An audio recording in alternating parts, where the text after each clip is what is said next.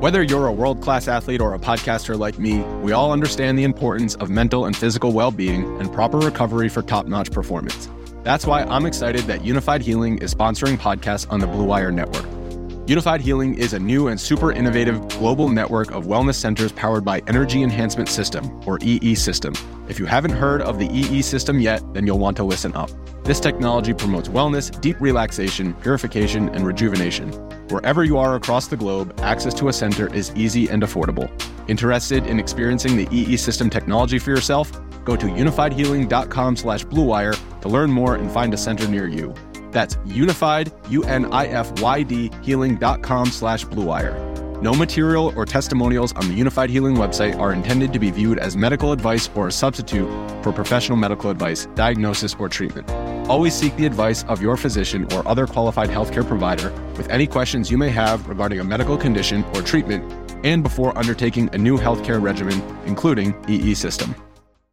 The Big Bets on Campus podcast. Podcast. Podcast. All right, here we go.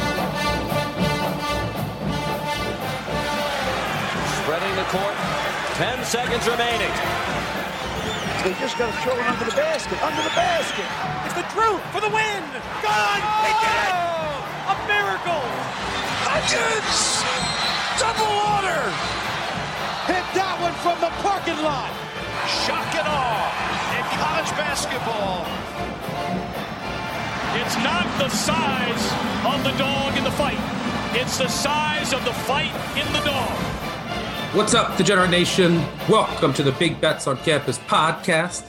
This is the NCAA tournament betting preview, round one, part two. Today we are going to talk about the East and the Midwest regions. Of course, I'm Stuckey, and joining me to talk about the East to kick things off, Matty Cox of the Three Man Weave, one of his partners in crime. Ky McKeon will join me in a bit.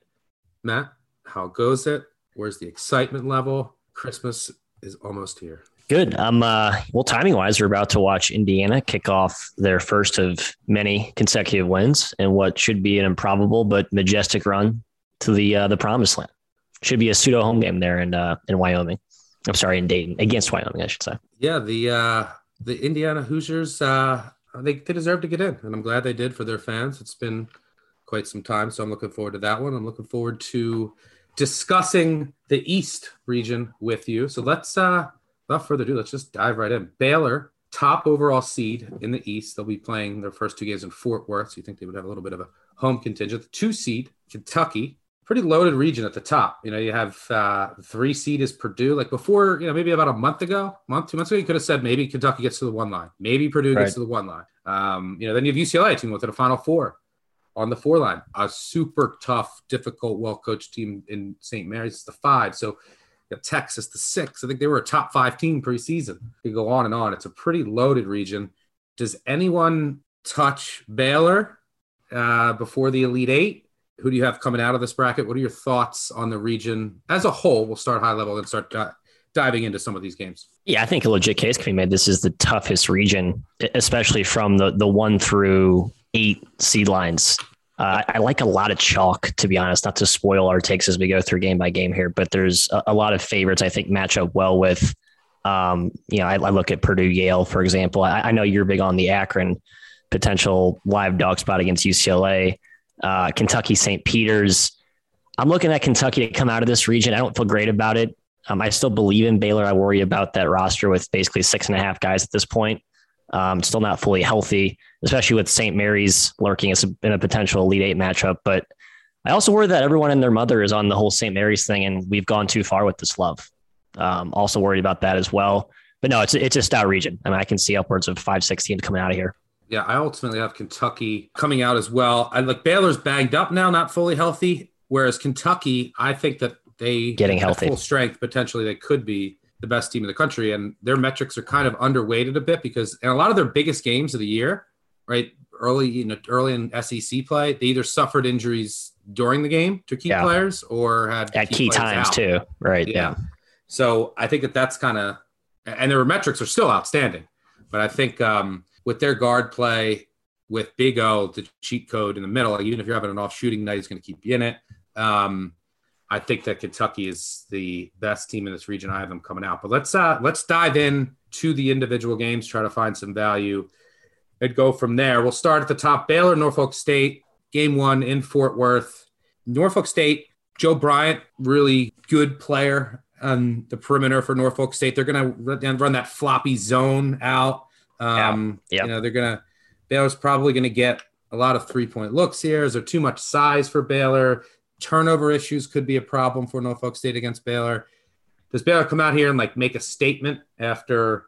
Uh, it, interesting know, I should note this: no team since 1985 was lost in before the semifinals of their um, conference tournament has won the national championship, and Baylor would be one of those teams. But does Baylor just come out and smoke Norfolk State here? 21 point favorites, or is the line a bit too high? What are your thoughts here? Yeah, I look at this matchup and I, I think Baylor is going to smash Norfolk State. They're going to pick the Robert Jones myriad of zone press schemes to shreds. However, I worry about Baylor's lack of depth, being able to keep their foot on the gas pedal for a full 40 minutes at that furious pace that you need. I like what my colleague Jim said earlier. Um, I think first half's a better play. You, you basically take away that second half, maybe foot off the gas that Baylor um, could be prone to doing. You're thinking from Scott Drew's perspective, right? He's got to win six games. I have six and a half players. Why am I going to roll out, you know, Flagler and, and, Mayer going balls to the wall for four, for a full 40 minutes? That said, I think the matchup is definitely in Baylor's favor. I would not be looking to back Norfolk State in a cute dog spot here. Yeah, I agree. Not one of the uh, a 16 seed that I think has uh, enough firepower or matchup advantages. So Baylor should walk through easily. We won't spend too much time on the 116 game. The next game, a little more intriguing, and we'll we'll talk after this individual game. If you think the winner, whoever you think is going to win this game, has yeah. a shot at taking up But North Carolina, Marquette. North Carolina coming out of the ACC, really inconsistent team. Like you can see they're at their peak when they're playing really well and everything's, you know, their guards are hitting shots. You have Bacot who's tremendous inside. It might be a really big problem for Marquette. The boards might be a problem for Marquette. But you know, North Carolina just looked great one day and not the next. You see, you see what they did at Duke, and you see what they did against Virginia Tech. You saw them lose at home to Boston College, but Marquette really faded down the stretch. Can they? Can their pressure have success here? Is this line too high? Have we oversold Marquette? Who do you think comes out of this eight-nine matchup between North Carolina, Marquette, North Carolina, three and a half point favorite here? Pretty high over/under game should be played, I think, uh, with some pace. Yeah, I flip flopped on this probably 10 times. I think if North Carolina does get past Marquette, they're the better, the bigger threat to Baylor in a potential eight over one upset. But I think I'm taking Marquette here um, outright and with the points or catching a field goal now. It does feel like this game plays closer to pick 'em. We've mentioned the Shaka as a dog angle. Um, the, the, the thing to worry about or to think about with North Carolina, it's like, was that Virginia Tech ACC tournament final loss a blip on the radar, or was there or was that more indicative of their erratic nature, right? Because you just look at the what six games prior they were dominant, and I think the narrative was starting to be like, oh, here comes the UNC we thought we were going to see preseason. Maybe they've ironed out some of the defensive issues, um, and I think Armando Bacot continues to emerge as a monster threat. And you mentioned the rebounding issues for Marquette, dead last in the Big East on both ends on the glass on a per possession basis. They are physical and they're tough, but they're just not that big. And I know the knock on UNC is that they're soft but they are pretty tall and they are long and they can still get to the glass. And that's where I think Bacot could have a field day. Yeah, I agree. I think the rebounding prowess is, is kind of the, the ends up being the difference. Bacot on Lewis, I think is a, a good matchup for Carolina to kind I, of contain him, right? Yep, I agree. Yeah, I think North Carolina, really tough team to trust. So, like, if you wanted to, the problem is like picking the eight nine here. This is a problem. A lot of eight nines. Like, do you trust Carolina to get through? And you know if you're going to pick them to upset Baylor and then they don't get through, then uh, there goes your bracket. Then you're just a really big Marquette fan. But if we assume we can talk about both teams getting through, but which one do you think has a better chance beating Baylor? If you think it's Carolina, you know, can they uh, can they upset the one here? Yeah, I think they can. That's I, mean, I end up taking Baylor because you mentioned I just don't really trust UNC to get out of round one. Um, but if they do, I, I look pretty hard at betting UNC against Baylor in that in that second uh, at the end of the weekend spot. I guess another good match to mention here is Darryl Morsell as a ball hawk to shut down Caleb Love. Um, you, you, have to contain UNC's guards, especially in transition, and Morsell is a glove at the point of attack. So another, I guess, matchup personnel yeah. angle in Marquette's favor. Again, I flip flop back and forth. I ultimately took Marquette plus three, but do not feel great about it. Chalk is a dog. Can't hate it. Feels like it'll be close. All right, let's move down to the games in Portland on the bottom half of this pod. Starting off with St. Mary's, their five seed, just well coached, veteran team, just suffocate you on defense, run great offense. They're going to be taking on the winner of Wyoming and Indiana, which is coming up here shortly before we record. So we don't know who they're going to play.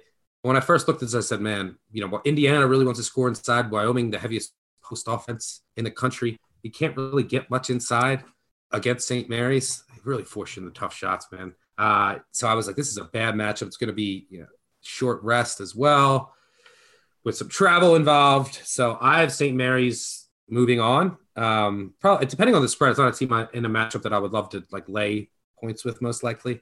Um, what are your thoughts on either one of those potential matchups? Yeah, it's. I think they're all three quite similar. Um, all, all three very post centric, post up centric offenses. There's actually an uh, analysis by Synergy Sports that came out a couple months ago, and it talked about how St. Mary's and Wyoming are two of the top, I think, four most post reliant offenses in the country, whether it be points via the post up directly or through kickouts and subsequent actions. Then Indiana, as the third banana in this little tripod, is basically, I mean, everyone knows that's where their strength is. The best interior defense in the Big Ten on a adjusted efficiency basis. Race Thompson, TJD up front. Um, it, it's all three teams, like I said, looking in the mirror. I just trust St. Mary's more. I think I'm going to look to back them if Indiana wins. I think we get a better price against Indiana. Against Wyoming, they may be laying a little bit too much for me. Um, but I think they advance. I feel pretty safe about both matchups. Tommy Kuhse's the X factor, right? I just don't think either team can contain him in ball screen. He looks like Steve Nash the last few weeks. Um, I mean, if he can carve up Gonzaga, um, I've watched Indiana guard ball screens this year. It's not exactly pretty. And Wyoming, Wyoming has some personnel limitations defensively on the perimeter as well. So yeah, I love St. Mary's to get out of this. They, if St. Mary's does, and I agree, I have St. Mary's moving on as well. They will take on the winner of UCLA Akron. I think we disagree on this game. I mean, I, Akron could lose by 30 if the threes aren't falling, but this could be a slow paced game, really slow paced. I think Akron has the bodies inside. Uh, you know, UCLA is the anti-analytics team. Like uh, they, they're, they're outside the top 300 rim rate, outside the top 300 three point rate. You would think that'd be bad for them, but they thrive in the mid range. Um, so UCLA, I think getting healthy at the right time. Yeah. But I think in a, in a really slow game, like I, I could see Akron, if Akron's hitting the threes, they shoot a lot of threes, make a lot of threes. And that UCLA on the catch and shoot three, like they're, perim- they're very perimeter defense, still a, a, little vulnerable at times. So I actually think Akron is live here. I like Akron plus 14 out of 15. But you disagree. You think UCLA is going to come out here and make a statement? So I thought that I flip flopped here again. Um, it, it's one of those situations where I worry I was just disrespecting Akron because I was mad they got in the field. I wanted to see another more fun MAC team. Um, but you're right. Look at the matchups. The wing length that Akron boasts against what UCLA has become their new identity. Right? It's not like a too big upfront brute old Cincinnati Mick Cronin team. It's more of a wing laden type of team, which I think is better suited for Akron to defend. Um, and you're right, in a slow paced, methodical game. There's a lot of parallels for me with the Montana State Texas Tech game. Low total, ugly game. You're catching basically a you know two touchdowns. Everything does scream dog. If Mick Cronin smart, hold zone Akron. The two times this year Akron saw zone against Central Michigan, who was terrible. They actually had like a lot of issues. I don't know if he'll do that. It might be too cute for a round one matchup, but uh, something to keep an eye on as Mick, Mick Cronin tries to. If this game is close, I guess I, I think you might see some of that. All right, I might have you know because I think I'm going to have St. Mary's going to the Sweet 16. Yep, I do as well. That that's that's one of the reasons why I'm going to pick Akron here in my bracket, like because it's uh, I'm going to have St. Mary's winning anyway. Right. Um. So that's that, that's what I like to do with some of these. You know, a lot of these teams that pull off a big upset, they're not their their run is not going to be long. Um. So, but let's assume it is UCLA St. Mary's, and the chalk holds. How do you see that one playing out? Um. You you're you're agreeing with me. You think St. Mary's gets it done. Maybe UCLA can just live in the mid range. That's what St. Mary's wants to. Wants yeah, to, I think, exactly. I think they're. I think that's actually. I mean, overplayed for me. I think they're both teams can score at a pretty efficient clip. Um, pace wise, I, I probably going to play to a crawl. St. Mary's always wins the, the tempo tug of war. But you're right. I mean, I think the mid range concerns with UCLA has just been debunked. Like people want to use that as like a, a knock on them, but they have multiple big time shot makers. Um, what we've seen from Bernard and Jaquez while Juzang was kind of nursing that injury. It was almost like a blessing in disguise. Like they got two more complementary scores to now bring to bear with a fully healthy uh, Juzang, it's starting to look scarily like the team that we saw make that big run last year. Yeah, that could could be the case. It's pretty crazy. They went. They could have lost in the first four game last year. It's crazy how things change. And then they went to the final four. Um, and they come into the season ranked in the top five. Um, and then they end up safely in as the four seed. So a, a, a big roller coaster of changes uh, in UCLA over the past year. But it's a, a team that's it's certainly a threat. But uh, St. Mary's is just a, a toothache to play. Um, and I think that Randy Bennett is uh, has this team prime to make a run. All right, bottom half of the East. Let's go to the bottom pods where Kentucky's the two seed. They'll be playing in Indianapolis, so you can expect all blue in the stadium there. Uh, be an enormous Kentucky contention. But let's start up top in Milwaukee. Texas taking on Virginia Tech. This game's right around a pick. I keep going back and forth on this one. I love Virginia Tech. They got they cashed my ACC future for me. It's a team that was loved by the analytics all year. Finally put it all together. Run great offense. Um, one of the things that does concern me a bit about Texas is that they can, you know, pressure you a little bit, pressure the guards of, of Vatek, and the, the, turnover issues don't jump off the page on Vatek overall, but they play a, a, a decent amount of teams that aren't going to force you into turnovers. But when their guards can get pressured, they're a little they're a bit vulnerable there. Yep. The Texas offense is just hard. When you watch Texas offense, you're like, it's just hard to trust. Um, I keep going back and forth in this game. Do you have a strong take? No, I ultimately took Virginia Tech, but I uh, it seems like I'll be on the popular side of the coin with this one, just because I think everyone's starting to sour on Texas. You mentioned how VT might be overrated by the analytics. I think this is a great first round matchup against a Texas team that also is debatably overrated by the numbers. Um, you watch this team play, the eye test just does not add up with the on paper resume, in my opinion. Now, I think that also leads us to maybe undervalue some things that Texas does well that just aren't that sexy, right? I think they take care of the ball for the most part. They they supplement on the offensive glass.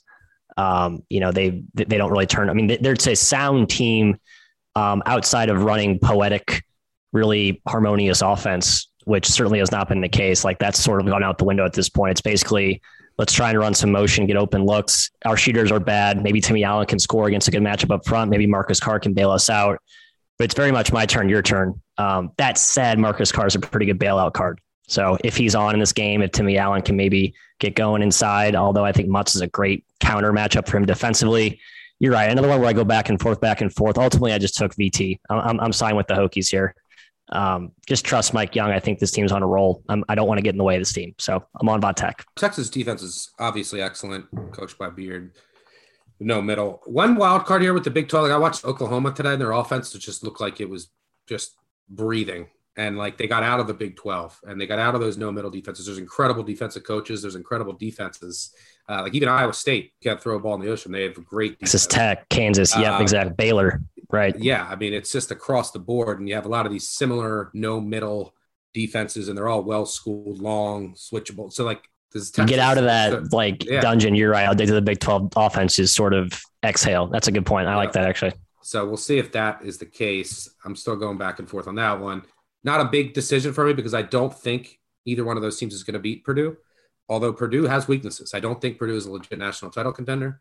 Um, their offense is excellent, arguably the best in the country, outside of a few turnover issues that can creep up, but their defense is major issues. Um, if you look back on KenPom historically before the tournament, you pretty much you add up your offensive and defensive adjusted efficiency, you can't be over 50. Um, when you add those two things up, then your offense has to be in, you know, pretty much in the top 25, which is the case for Purdue. I think they're mm, one or two, but the defense just on the perimeter, they don't force turnovers. They struggle with guard pick and roll, struggle with quicker guards. Their defense is number 100. There's only been like one or two exceptions, and the teams are like 55, and they have like a star just takes over. Yale, a guard named Swain. If you haven't seen him play, I'm sure most of you might not have. He's an incredible shot maker. He can maybe his speed and can be able to have some success in the perimeter. There's only so much one man can do. I think this is Purdue's game. I think Purdue blows them out. Yep. Um, and I think Purdue goes to the Sweet 16. I think Purdue also will be focused here. They got upset in the first round last year against North Texas. This is a much easier test for them. I think Yale was like the, and I think Princeton or Penn would have been a a more interesting option in the first round. So Swain might go nuts here um, to keep Yale in it for a bit, but I think Purdue's bigs too many advantages, and then the rebounding they should dominate. So I think Purdue rolls here.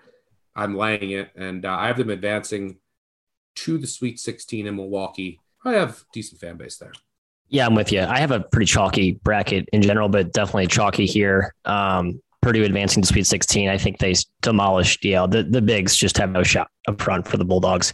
I think Yale's only hope for success is if, if Swain goes bananas. However, I think Painter's going to put Ivey on him um, and eliminate a lot of that risk of him having a repeat heroic performance that we saw in the Ivy Championship. The other route for Yale to maybe compete is with ball pressure. Their guards are actually pretty athletic. Like for as much size as they lack up front, they do have a pretty athletic backcourt. Um, that really like gives them a huge edge in the Ivy, and actually could give them an edge in this matchup if you know, given we just saw Purdue cough up the rock against Iowa's pressure. I know Iowa's pressure has turned into a different animal. I'm not saying Yale can replicate that, but James Jones is a smart coach. He's probably looking at that game and thinking, hmm, you know, I need to do something sort of gimmicky to to try and flip the, the, odds in my favor. Yeah, so I th- you can see something really quirky coming out of James Jones' bag of tricks, some sort of pressure inducing thing to make guys not named Jaden Ivey handle the ball. But again, that's a reach. I think Yale wins by 25 30 easily. All right, let's move on to the bottom half of the entire East. Uh, the last pod, these games we played in Indianapolis. Murray State, you would think they their fans travel extremely well for the OVC conference tournament. Soon you'll get a you'll get a pretty good uh, contingent of Murray State fans here in Indianapolis, along with Kentucky fans. Bluegrass State will be well represented. They'll take on San Francisco. Really disappointed in this matchup. We're taking out two really good mid majors that had a potential to make a run. Murray State is excellent. They ran through the OVC. They haven't lost since Auburn. Um, they have a very dynamic duo in KJ Williams, Tevin Brown. Uh, San Francisco, great guards as well. Major question here. They're big is potentially hindered. And they say he's going to play, but that could be, uh, you know, that's one of the strengths of San Francisco. They really strengthened their their front line, but maybe they're not at full strength. Um, I keep going back and forth on this one a million times. Um, yep. any any clarity you can offer?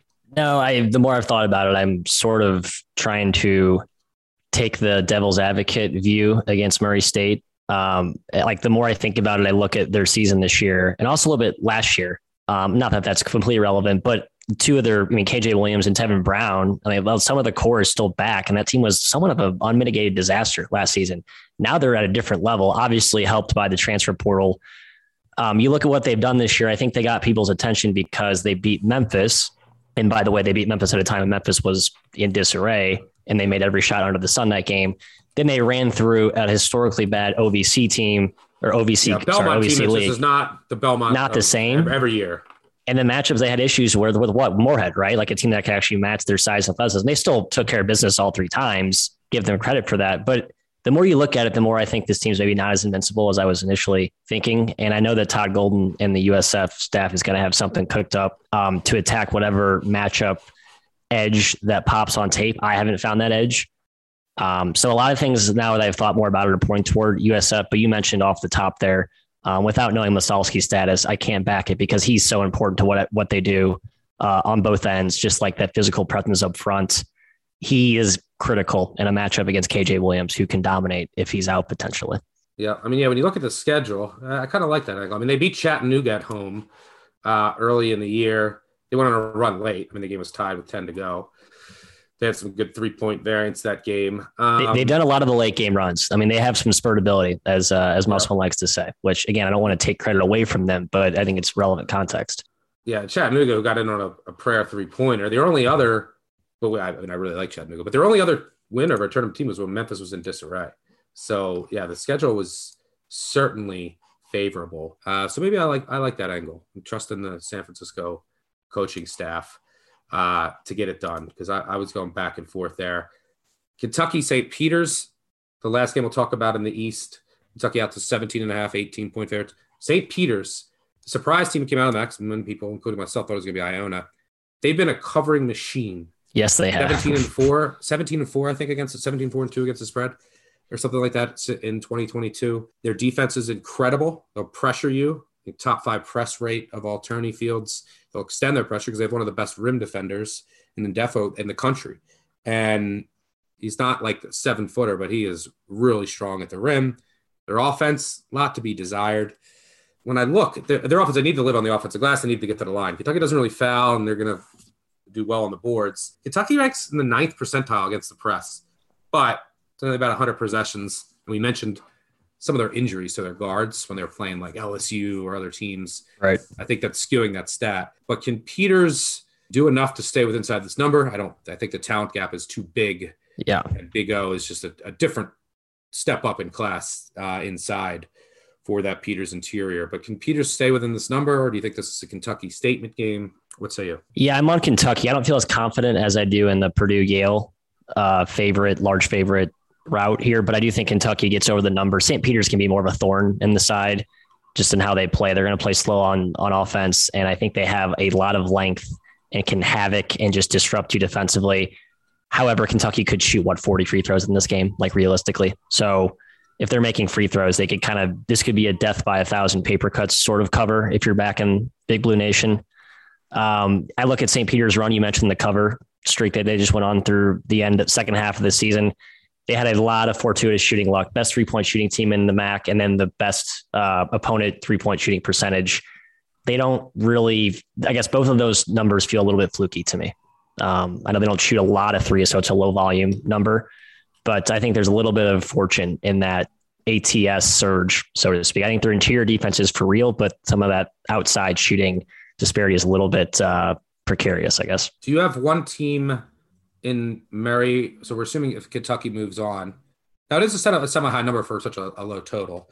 Um, but you make a Yeah, good point about right. the free throws, and I mean, and, and Kentucky doesn't shoot a lot of threes. I think that they're the least three-point line team in the field, um, which could help you if you're on the dog. Um, but the, the talent gap is pretty big here. So we'll assume Kentucky moves on. Um, very bold of us. But do you have one team? I mean, you could get an all Kentucky matchup against Murray State or against San Francisco, two really talented and pesky mid majors. Would you give one of them a better chance at upsetting Kentucky? Can you see one of them taking them down? I think Murray is the better shot just in, on a pure Jimmy's and Joe's personnel basis, right? Um, I, I think that's what held them. Like, obviously, the shot making in the Memphis game was a big reason they won. And uh, again, we talked about that was at a different time in Memphis's storyline. But that's, I think, the recipe for success and why I think Murray can go up against anyone in the country and not be outclassed because they have that top shelf length, speed at, all- at all five positions. So yeah, I, I give Murray a really good chance to win that game. I'll probably take Kentucky. I'm really curious to see what that spread comes out. Right, I think we see another. Uh, we made this comparison before, like the 2018 Wofford second round game, where it's what a five point spread, Four and a half, yeah. four and a half, right? And it's going to be something. I don't know, it'll be that low.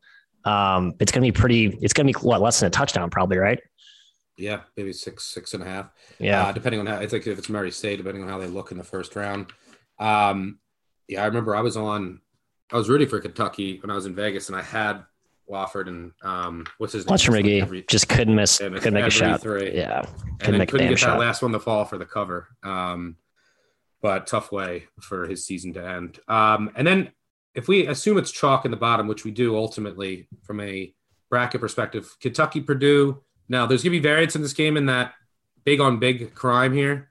Like just incredible bigs. Tshiebwe, you know, Purdue as a pair. Like who's is there foul trouble? And it's one of the things I worry about Kentucky because Coach Cowan was conservative in the country with benching guys with two fouls in the first half. So something like Tshiebwe gets in two, he could get in foul trouble early, and then he's sitting, and then all of a sudden Purdue has that edge inside. I think the difference though, what happens there, is that Purdue perimeter defense um, burns Yeah. them, and Purdue's Yep. guards take uh, Kentucky's guards take advantage.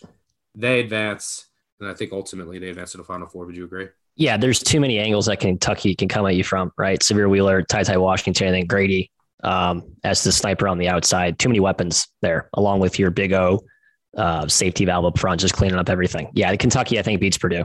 All right, so Final Four team. Well, let me before I let you go. Have you finalized your bracket? Who's your Final Four? Most importantly, who do you have coming out of the East, and then who do you have winning it all? Yeah, it's like my version eight. So I have the uh, the, the caveat in case I change it So by tomorrow to morning. change. Subject to change. Thank you. You have to put that caveat in there. Currently have very heavy chalk. I took Gonzaga, Gonzaga Light, aka Tommy Lloyd, and the Arizona Wildcats. So two top one seeds there. Uh, I'm taking Kansas, the third one seed in that Downey Soft Midwest region, and I'm taking the UK Big Blue Nation to to squeak out of the East, which again I still think is the toughest. Um, just from the depth of the top end teams in that that region, one through six, seven, just really good. Ooh, that would be an incredible Final Four. Yeah, it would be. Uh, and your national CBS would be happy. Yeah. Uh, I'm taking the Zags. I think I've taken them what like four of the last eight years or something. So obviously it's never come to fruition. But you look at their expected how far they've gone relative to expectations. They've actually been pretty good in the tournament. I mean, what two championship losses? Yep. Not a not a lot to scoff at. So yeah, zigzags for me. What about you? Uh, I have Gonzaga, Arizona, Kentucky, and uh, we're about to talk about the Midwest here, but I don't have either of the top two seats. But you have to tune in. And I'll, Ah, I'll great tease. Uh, but I have Kentucky winning it all. I always, with my bracket, it was my original preseason future. I thought by the time March rolled around, there'd be a top five team. They were a top five team earlier than I thought, and now they're fully healthy. Um, and uh, the region is tough, but I like some of their matchups. Like they just got to avoid that scare in that that second game. Like that could be scary, but I like their matchup against Purdue. Um, I think they can get by Baylor if they come out of the out, top or UCLA. So I, I think that their path, even though the East is loaded, um, I think that their their path to the Final Four is reasonable, and I think they're the best team. And I'm just sticking with my guns from the preseason. So I have Kentucky winning it all. All right, thank you for joining me, Matt. Now let's uh, talk to your partner in crime. Let's finish one region up here. Talk about the Midwest, our fourth and final region of our first round preview. Keeping my big bets on campus live every day of the tournament this upcoming weekend, 10:30 a.m. Eastern on Twitter. It's Ky McKeon, the three man weave. Ky, how goes it? Where are the excitement levels? Uh, we are recording this on Tuesday night. We are 30 something, low 30 hours um, before Christmas. We are indeed, and we just had our first game of the tournament with Texas A&M Corpus Christi and Texas Southern. I was on the Islanders. It was not a good What, a, result. what an awful final seven, eight minutes by them. Unbelievable. The free throw shooting splits were uh, eye popping for two teams that should have shot the opposite. Yeah, Texas Southern, not a good free throw shooting team.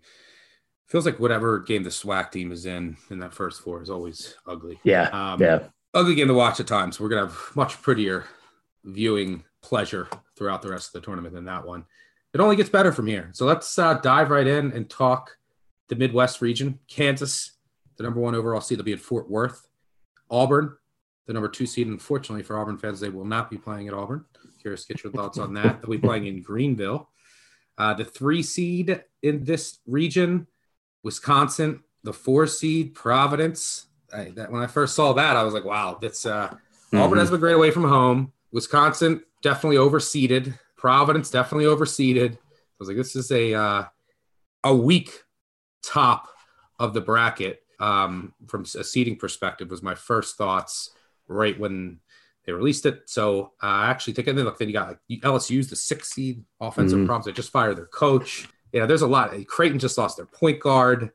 And, you know, you have uh, Iowa State's offense is just in the dumpster. Um, there's uh, a lot of teams that have just like didn't that I kind of wanted to fade potentially. They're all like in the same exact region. What were your thoughts overall when this bracket first came out for the Midwest? Yeah, well, I assume Bill Self is going to send the committee a love letter or, or a care package of some sort because what a draw that they got. You mentioned the, the teams at the bottom of the bracket. Heck, the teams at the top of the bracket, I'm not too scared of either. I think Kansas kind of uh, cakewalks to the Final Four here, or at least it sets up that way on paper. Yeah, it's the one team that I'm super high on, and history is way against me here.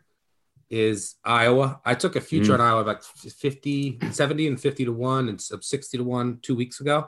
I was like, this team's trending up. I'm actually a believer in them and Keegan Murray, but that has proven to be not a good plan in the past to trust Iowa in the NCAA tournament. Uh, I take it you're not as fond of the Hawks as I am.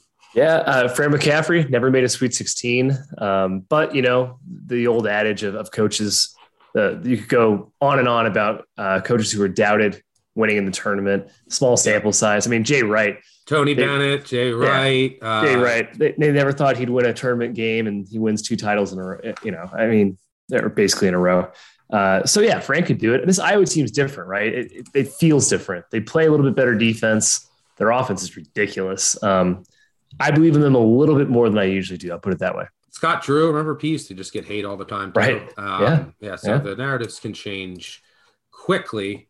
It's a one and done tournament. You need some some luck on your side, but uh, yeah, we'll get to Iowa. We'll talk about potential landmines for them. But let's start uh, up top. Let's dive in here. Kansas uh, taking on Texas Southern. Who cares? Don't care. Um, Yeah. Do you want to offer any thoughts here, or same? Should we move on? No, not too many thoughts right now. Um, we'll see what the line is. but probably Kansas. San Diego State, the eight seed, taking on Creighton, the nine. I really love San Diego State here. Um, Yes. This game should be a war, but I think that the loss of Creighton's point guard will catch up to them here. You know, San Diego State can really force turnovers. They're not going to give up anything at the rim, and I think the main difference it's, like, it's not like San Diego State's going to have a uh, an open door to offense here. They can Mhm. struggle offensively at times, but I think the difference, even if it's close late or just key shots throughout, Matty Bradley. Um, Oh yeah, I think he will be the difference. What are your thoughts there? yeah, he's a gamer. I mean, Trey Pulliam, the guy can play too. Let's, let's not forget Yep. about him. Yeah, uh, it's, it's He's looked better State's game. offensively late in the Yes. season. He has. They've gotten a little bit better, but yeah, it's a defensive game, both ends. Creighton's pretty good at defense too, but San Diego State, they're on their, another level defensively. Second best team in the country on defense per KenPom. Uh, the key here, I, I agree. Ryan Nembhard, he hasn't been a huge deal for them being out of lineup, but they haven't played anybody that really forces turnovers and or can stop the paint. And San Diego State can do both. Um, I think they are in big trouble. Kalkbrenner not going to have his usual advantage here against Mensah, who is probably the best defender in the Mountain West in the interior. Um, I, I think this sets up great for San Diego State. And there's one team I'm worried about for Kansas's run. It's kind of San Diego State because they play Yeah. such good defense. I think defense really goes far in the tournament. Yeah, higher variance game because San Diego State will Mhm. cr- crawl that as well. Um, yes, it's. I mean, I was like way down on Creighton, ready to fade them into oblivion. I even faded Mhm. them against after they lost Nembhard. I faded them against Seton Hall. Seton Hall was under the third point guard and won, and then they looked better in the in the biggest tournament. To your point, they played Marquette, a team that can press you and turn you over, and they did turn over twenty five percent, but Marquette couldn't stop them inside. Mhm. Um, here's the thing: San Diego State can press you into turnovers, and you can't get anything at the rim on them. No. Um, so I think that the loss of the point guard, uh, Bradley's going to get his, um, and uh, I think that's ultimately the difference. Yeah, San Diego State. I don't know if they have enough offense now. If Bradley's just cooking, Mhm. and you know he has one of his nights where he's making everything under the sun, that's that's an eight nine that I could get behind more so than like Seton Hall T- winner of Seton Hall TCU versus Arizona. Right. Um, so yeah, I think Kansas prevails, but San Diego State will not be comfortable, and that game won't be like Kansas by 18. Yeah, So, definitely. Uh, I agree there. So we're have San Diego State. It's one of my favorite bets of the first round in the Midwest. Let's move on to the bottom half of that top pot in the Midwest. Iowa taking on Richmond. Iowa 10 and a half point favorite here against Richmond, the, the Spiders, who came out of the A-10 four games in four days, really talented offensive team, run a lot of backdoor stuff, have some good shooters, Tyler Burton, the potential pro. Um, I don't know if they have anyone that can cover Keegan Murray, but I don't know if anyone really Mhm. does.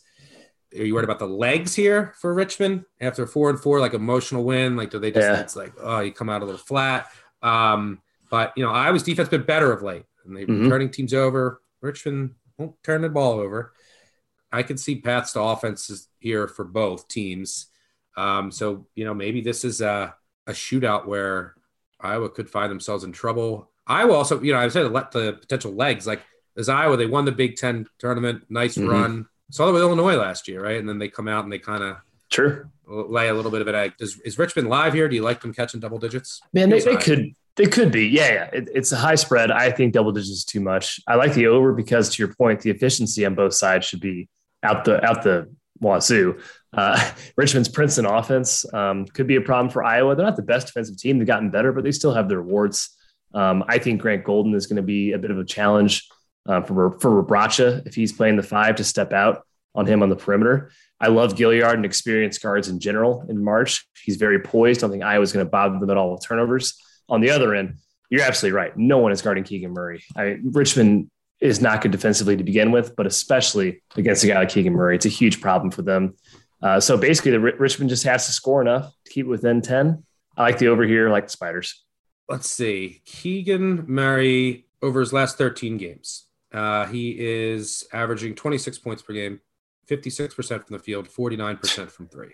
I mean, he's he might be Uh, the favorite now for player of the year, right? Over Tshiebwe. They, there's Yeah, talks of it. be. And uh, the emergence of his brother, Chris, has been one of the keys to their resurgence. Um, I think he's been huge because Keegan is always going to get his, but uh, his kind of uh, his play late in the season, I think, is uh, a big difference maker for Iowa. But yeah, I can see Richmond having success here, obviously, and I, see, I could see this turning into a shootout. So Yep. I agree.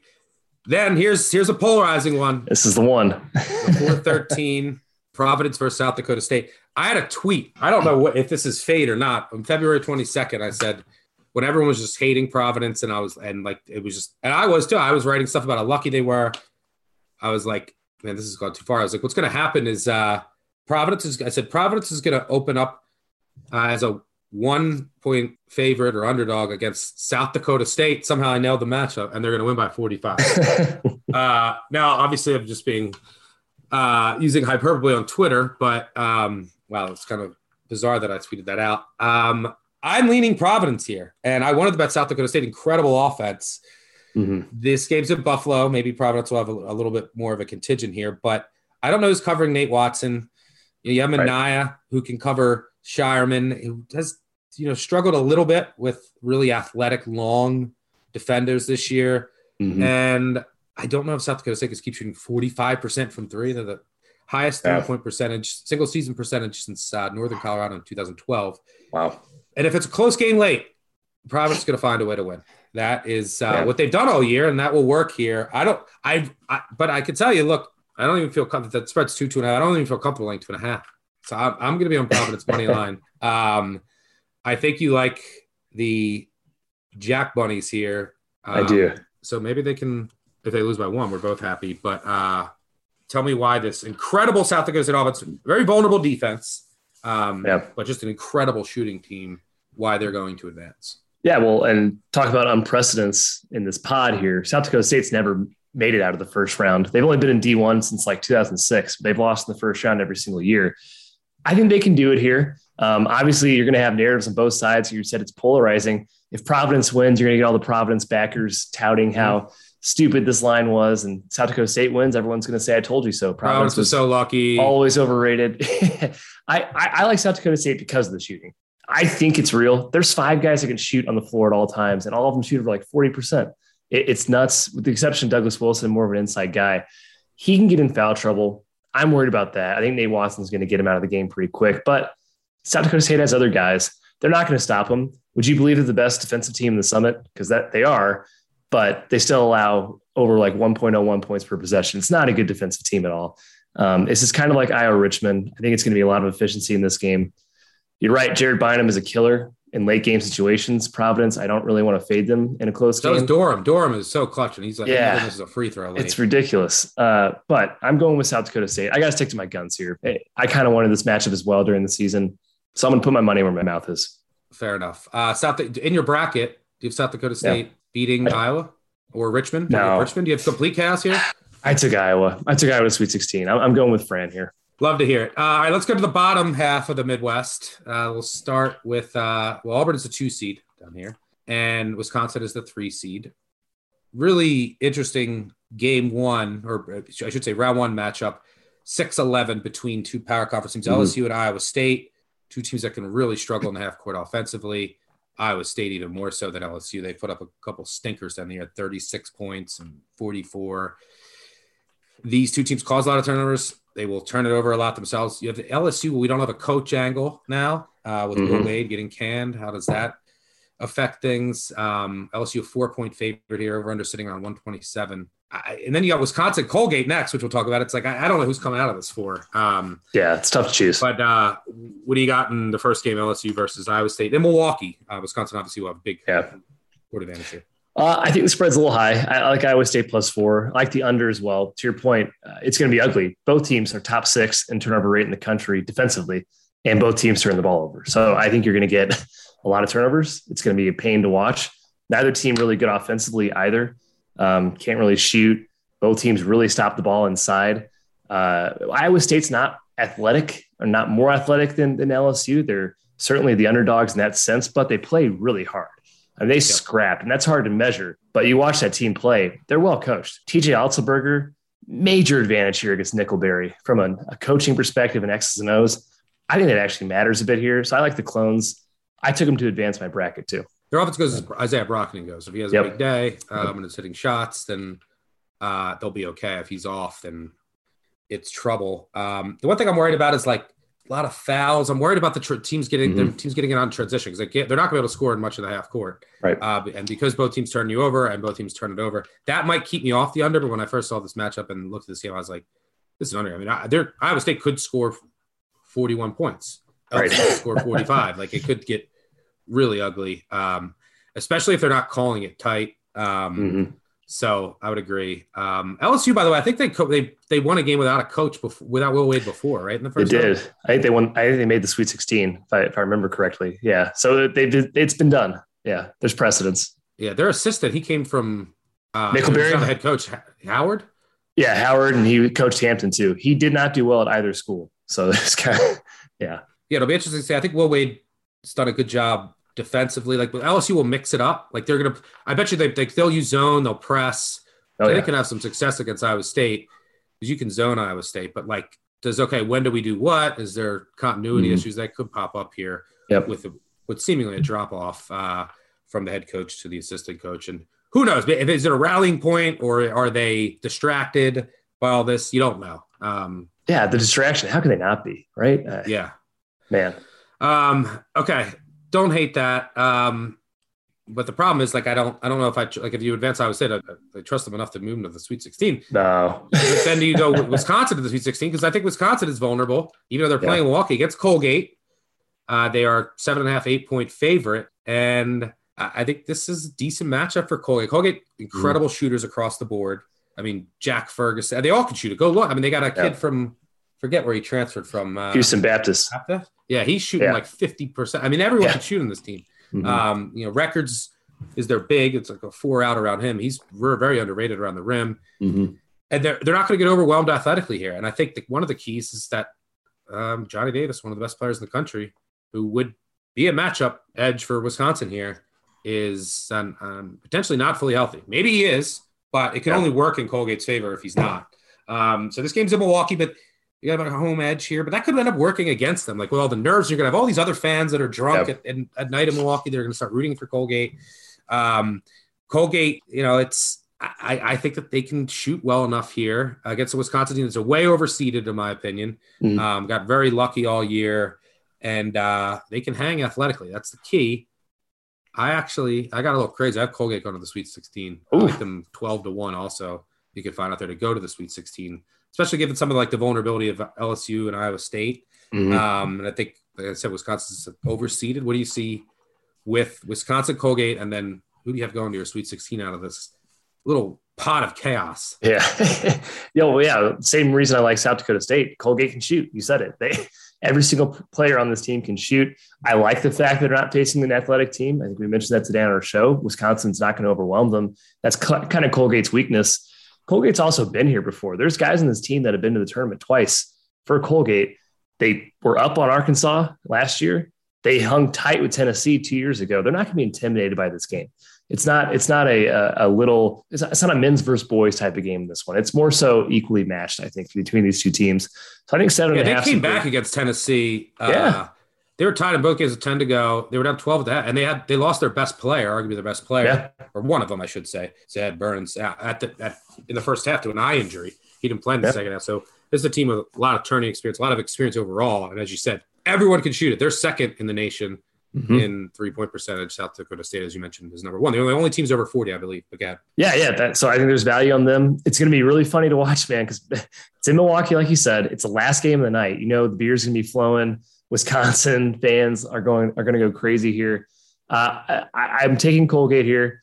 Uh, I'm not as worried about Wisconsin kind of seizing up. They do have really experienced guards. Brad Davison, hate him or love him. I mean, he is a poised player in crunch time. Yep. And the Davis question's a good one. He played 34 minutes last game, but three for 19 from the floor, maybe hobble, maybe he's playing hurt.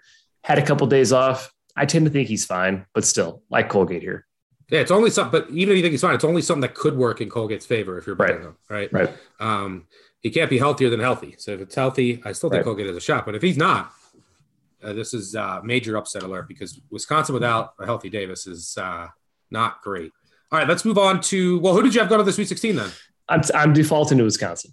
Um, Okay. I don't love it. Don't love any team here, um, but defaulting But to that's, that. if you don't love any team, default Yeah. into the favorite is is the smart move. Yeah. Um, and then pick your battles elsewhere in the bracket. Let's move to the bottom pod, the final four teams of the Midwest.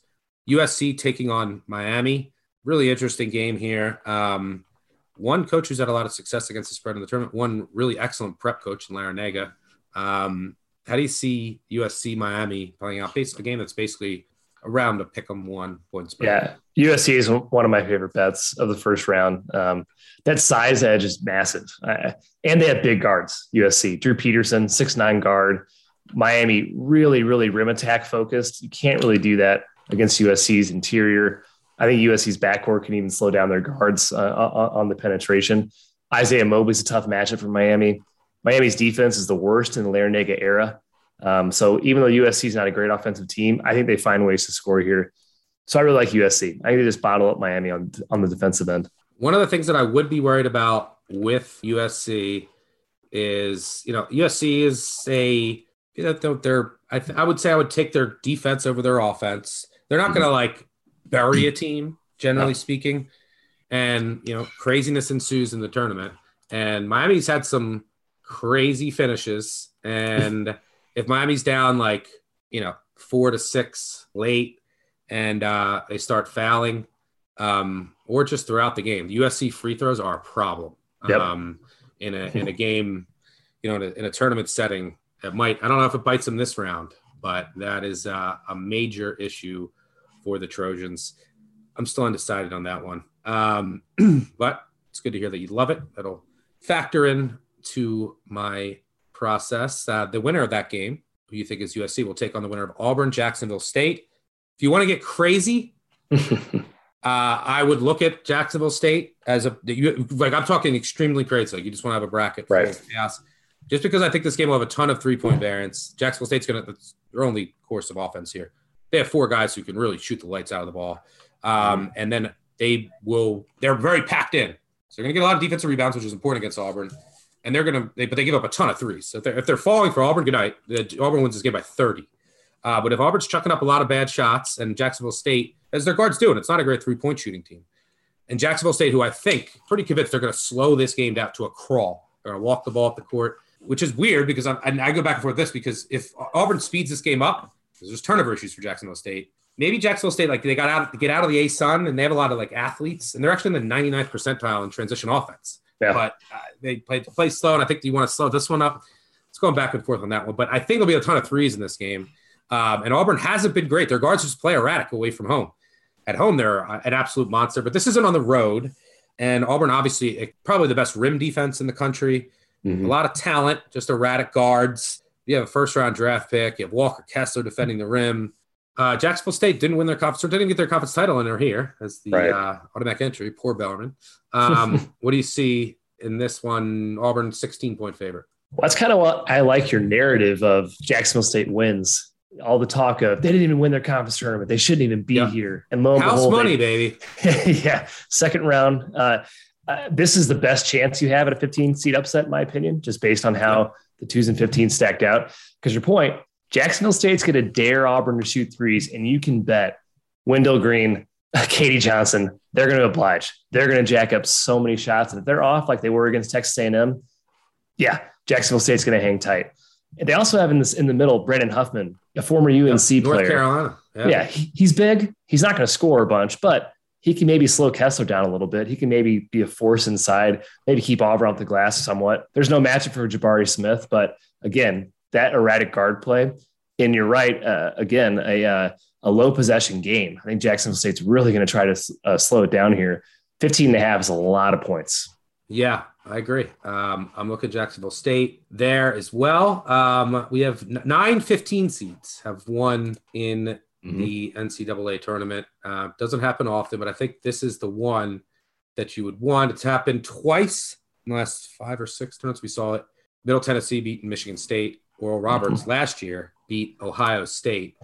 Um, but yeah, they're going to play a three twos. They're going to play their three twos and they're going to pack it all the way in. So I mean, Smith, they have no matchup for him, but they're going to make him shoot jumpers, um, crash the defensive glass, and walk it up the court, shoot three themselves. If Auburn's off, this one could get interesting.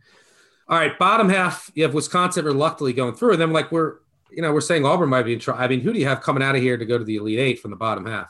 Again, I defaulted to the high seed. I defaulted to Auburn because they're, they're good is among the best in the country. Yeah. If they're on, they can win the national title. So I'm kind of hoping they start to swing back towards that. Got a coach in Bruce Pearl, who we didn't even mention, who's been to the Final Four before. Um, he he he has what it takes. He knows what it takes to make it that far. So I did take Auburn out of that bottom region, bottom part of the region. Uh, I got Kansas going to the Final Four though. Yeah, I think the two hardest Elite Eight selections are from that. So you might just want to default to the favorite, and then the, uh, on the West, the you know Alabama, yeah. Texas Tech, Duke. Um, there's some landmines there. You you know Rutgers if they get like Alabama's just that high variance team if they're hitting threes yep. and they can shoot against Texas Tech. Texas Tech's probably the, the biggest, uh, the steadiest team. Duke's the most talented. They have defensive issues, but I mean, a team like Alabama, Texas Tech doesn't want to see them. Now, Alabama misses every three, but they, are going to make you shoot threes, and Alabama's going to shoot a million threes, and if they're in, they could beat Texas Tech. Uh, problem is Bama could lose to Rutgers. I mean, I, I, that was a difficult one for me to pick the Elite Eight as well as mm-hmm. Auburn. So it might be smartest just to go with the chalk, and uh, unless you want to get crazy and pick Jacksonville State over Auburn.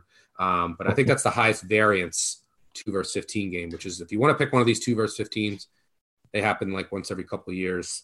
Um, I think that's the one to target. All right. Um, so I spoil it. I have Iowa coming out of this, and a lot of it's I have two futures. Wow. I have Kentucky and I have Iowa, and I just stick with them. That's what I do. Mm-hmm. Um, unless you know, I, so I'm sticking with my futures. I think Iowa Kansas will be an incredible game, um, and I think that uh, it can go either way.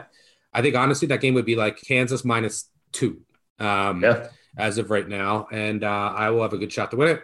Hopefully, Iowa doesn't disappoint me before then. But I have Iowa coming out, going to the Final Four, and um, I have them taking on Arizona.